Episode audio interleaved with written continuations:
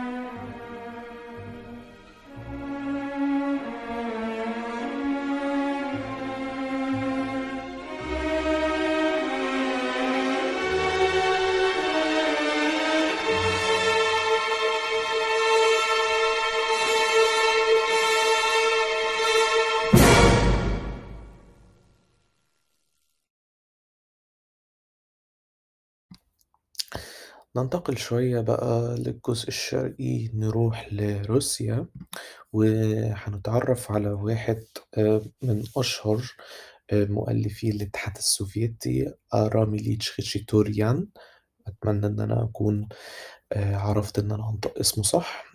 هو من أصل أرمني واتولد في جورجيا عايش في جورجيا sorry.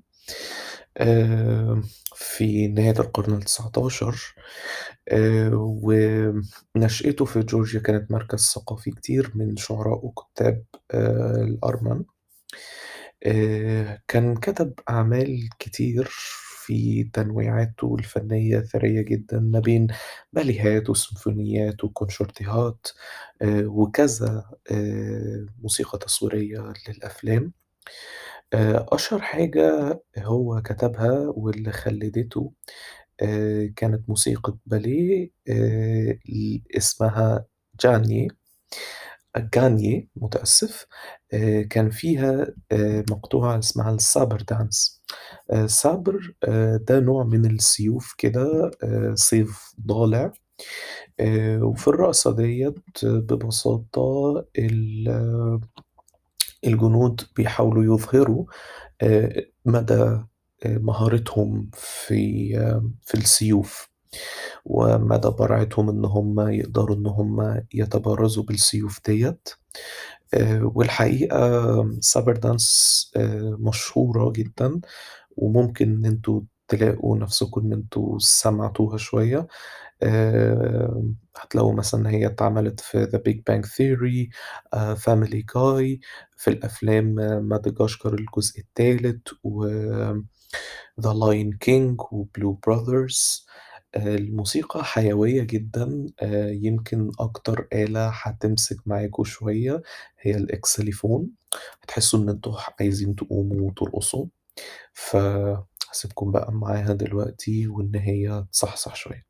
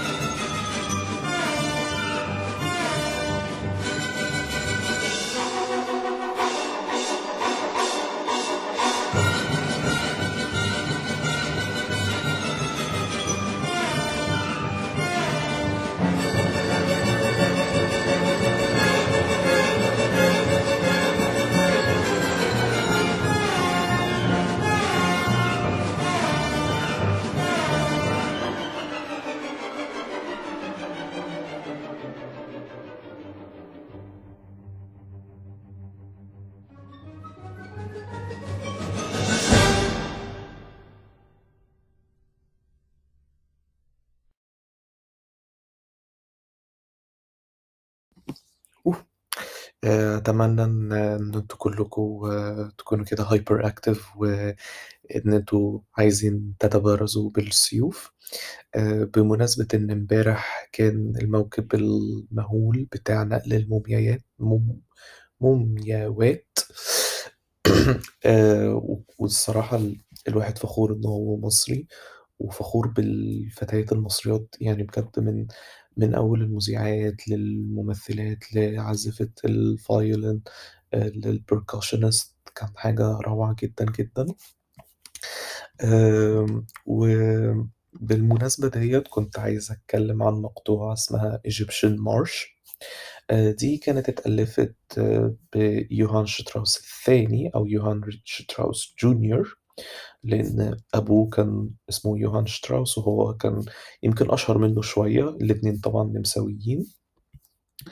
آآ كان ألِّف مقطوعة اسمها Egyptian March وكانت آآ اتعزفت في الافتتاح بتاع قناة السويس في القرن ال19 في بورسعيد، كان الإمبراطور فرانز جوزيف هو اللي أصلًا افتتح بدأ الceremony و ويوهان شتراوس الثاني أهداها آآ لمصر ولهذا الافتتاح، هاسيبكم معاها ويا رب تعجبكم.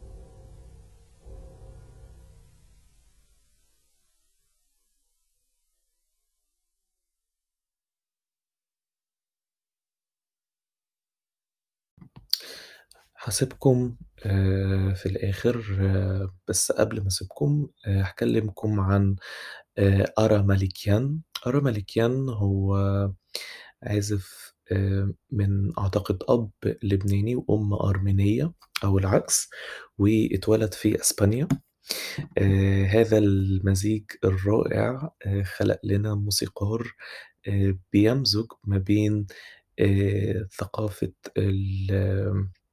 الشرق الأوسط وموسيقاه آآ بتضم معاها أوروبا المركزية وأرجنتينا من حيث التانجو وأسبانيا من حيث الفلامنكو، آآ وهو كان من سِن صغير كان بيكسب مسابقات كتيرة جدًا لعزف الكمان، وأسس آآ comedian st string quartet اسمه Pagagnini على اسم باجانيني ال violinist الإيطالي المشهور، في الحقيقة أصلًا هو ودي كانت معلومة جديدة ليّا إن هو كان اشتغل مع فيروز.